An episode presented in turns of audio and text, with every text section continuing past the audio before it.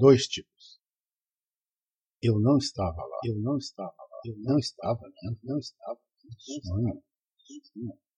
A prisão na rede. A prisão na rede. O vão debater. O vão debater. A andada. A longa andada. Longa andada. O pau de arara. O pau de arara. O salão de duas portas. Salão de entrada uma. Entrada uma. A outra é impossível torna a viagem. O caminho sem o caminho sem desembocava esta num embarcadouro por onde, arrastando as correntes e vendo ao mar lançado o que nos sobrava de dignidade, adentrávamos o tombeiro. Sim, lá estava eu. E você quer saber o que aconteceu depois? Entramos num canoão. Era imensamente maior do que as canoas com que pescávamos no grande lago à frente de nossa vila. Estávamos agora acorrentados uns aos outros, deitados no ventre dessa desmedida canoa. Lá acima, sobre nossos corpos, elas unia com o vento passando pelos enormes panos presos a árvores sem folhas, sem raízes, como nos haviam transformado naquela jornada. No escuro porão, sentíamos jogar nossas canoas jamais fizeram. E indistintamente, homens, mulheres e crianças choravam, vomitavam, urinavam-se e sentiam fezes escapando, ruidosas ou silenciosamente, por incontrolados esfínteres. Recordo-me, raras eram as disputas entre os moradores de nossa vila e com tribos das imediações. A venda de desafetos para os homens sem pele, para que os levassem para sempre, além da lagoa sem fim, era algo de que apenas ouvíamos falar. O conselho de anciões era muito equilibrado. Assim, mesmo aqueles que ofendiam a comunidade, violando as regras estabelecidas, tinham inúmeras oportunidades de se regenerarem. Sabíamos de outras vilas onde os chefes dobravam os anciões e entregavam seus filhos, irmãos e irmãs aos sem pele ou a seus representantes. Depois de muitos dias e noites de viagem, consegui identificar um homem que falava como eu. Gina Lacunani? Como te chamas? perguntei, sussurrando. Com alegria, ouvi pouco mais do que um murmúrio.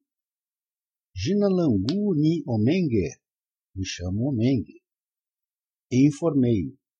Jinalangu ni Missoi, me chamo Missoi. Voltando de uma das poucas vezes em que fomos levados ao convés do navio, a fim de sermos lavados, fixaram minhas cadeias as desse irmão. Quando a primeira oportunidade surgiu, começamos a desenrolar um novelo de conversas sussurradas, entrecortadas, soluçadas, assustadas. Sobrepesava opressivo, onipresente, o pavor por nossos algozes. Havíamos visto a crueldade se abater sobre uns poucos que necessitaram falar com um vizinho ou familiar, naquele porão de miséria humana. Mas nossa comunicação era o único veículo remanescente de ligação com o mundo que de nós cruelmente se afastava. Assim, qual animal de nossa selva, tínhamos de afrontar o predador, ainda que com subterfúgios, mesmo com riscos terríveis. Omeng, morador de uma vila distante da que nasci, era filho de chefe tribal, homem respeitado por sua linhagem familiar e também por sua capacidade empreendedora plantava uma grande quantidade de pimentas e de raízes, como inhame, mandioca e batata doce, que se consumiam nos limites do povoado. Não havia ali a mais remota ideia de comércio externo.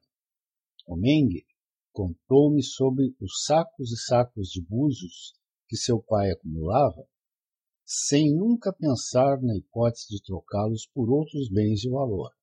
Em nações próximas, muito menos de emprestá-los a vizinhos, onerando-os com inimagináveis ganhos desse capital. Um conceito estranho que eu viria a conhecer no futuro. recebera como herança de seus antigos, e ele mesmo aprimorara, alguma técnica que tornavam o milho mais resistente a doenças e a raízes mais graúdas. Sabia bem como conservar por mais tempo que seus vizinhos o produto de sua safra. Conhecia assim, por legado, a terra e a importância de saber extrair vida de suas entranhas. Para onde quer que fosse, num casamento entre filhos e chefes, não iria de mãos vazias. Tinha essa herança.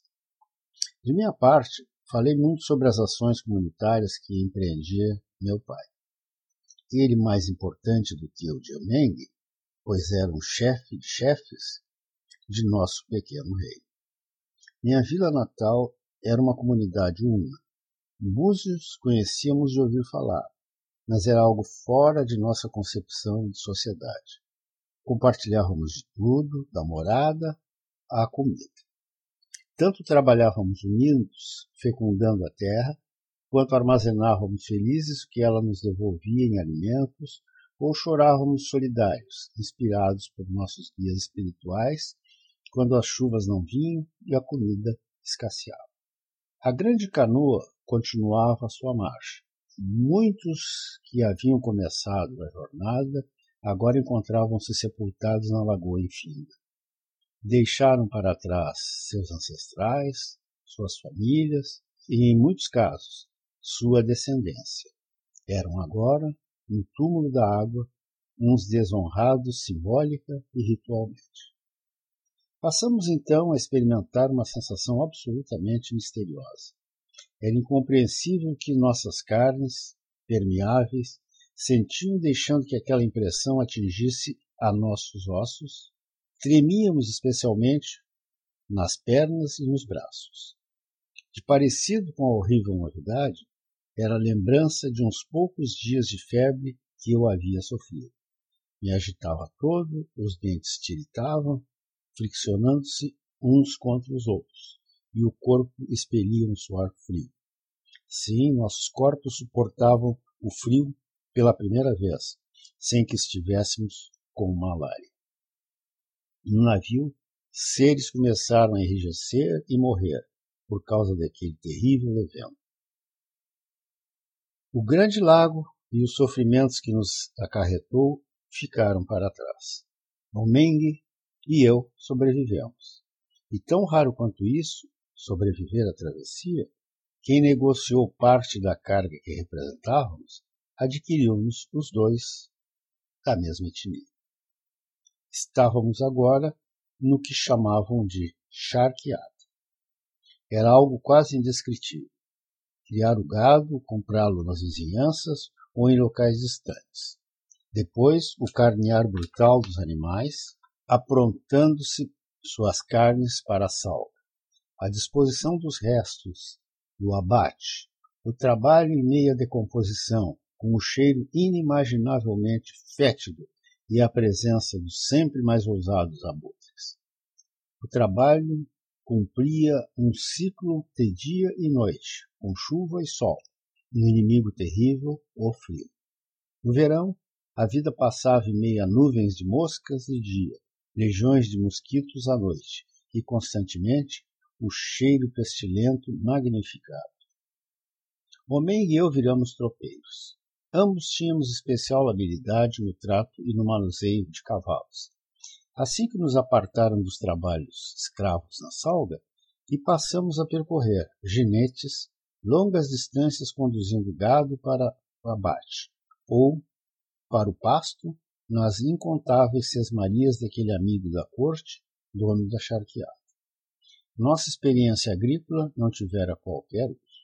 Estávamos, certa feita, no porto fluvial próximo à charqueada, onde havia sido embarcado uma partida de charque.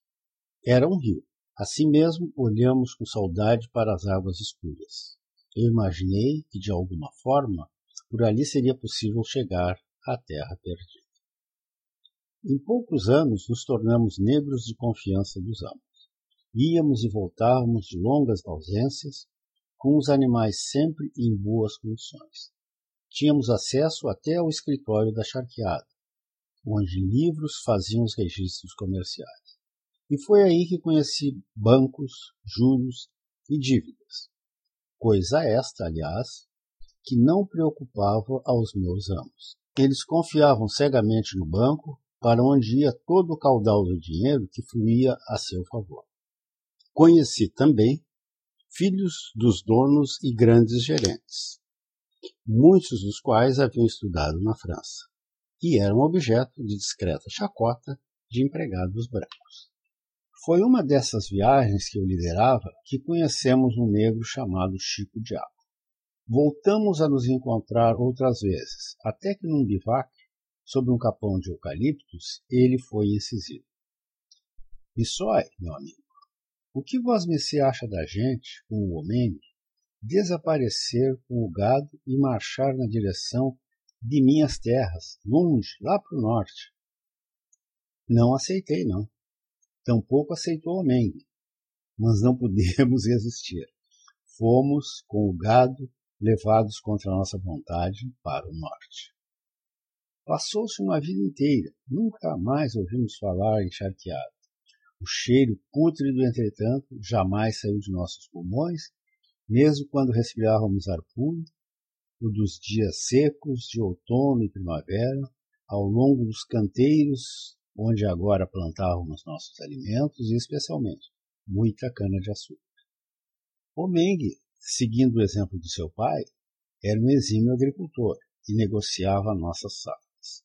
Ao invés de búzios, armazenava o dinheiro em casa nunca confiou no empírico banco, na pessoa de um certo usurário morador da cidade. Eu também, engajado em manter a tradição de meu pai, me empenhava em socializar com esse ambiente, compartilhar de tudo. O Meng, porém, era um freio à minha ação. Mas quem sou eu, afinal? Ah, sim, Nissoi é meu avô. O Meng, meu tio-avô. Com as economias do velho Meng, seus descendentes têm uma boa quantidade de terras, e este ano um bisneto dele forma-se em agronomia, primeiro desde a África a entrar numa faculdade. Meus irmãos e alguns filhos, tenho muitos filhos, espalharam-se em minifúndios de onde obtêm e retiram os meios de subsistência apenas. Outros migraram para a capital, têm de tudo músicos, futebolistas, funcionários públicos, empregados do comércio e serviçais, auxiliares de abjetários e de contrabandistas. Bem, quase tudo. Nenhum capitalista. Os velhos? Ah, sim. Foram uma notável mostra de vida. Eu conheço algumas frases em sua ilha que eles me ensinaram. Já bem velhos brigaram os dois. Um queria me batizar como Kip Lagat, mas acabei sendo simplesmente João, um deslumbrado com o tom azulado dos montes da Serra do Mar, contra os quais cresce o pequeno e ondulante ao vento rio de cana-de-açúcar, dos homens, mas que sonham um reencontro com o verde do Vale do Rio. Abril 2002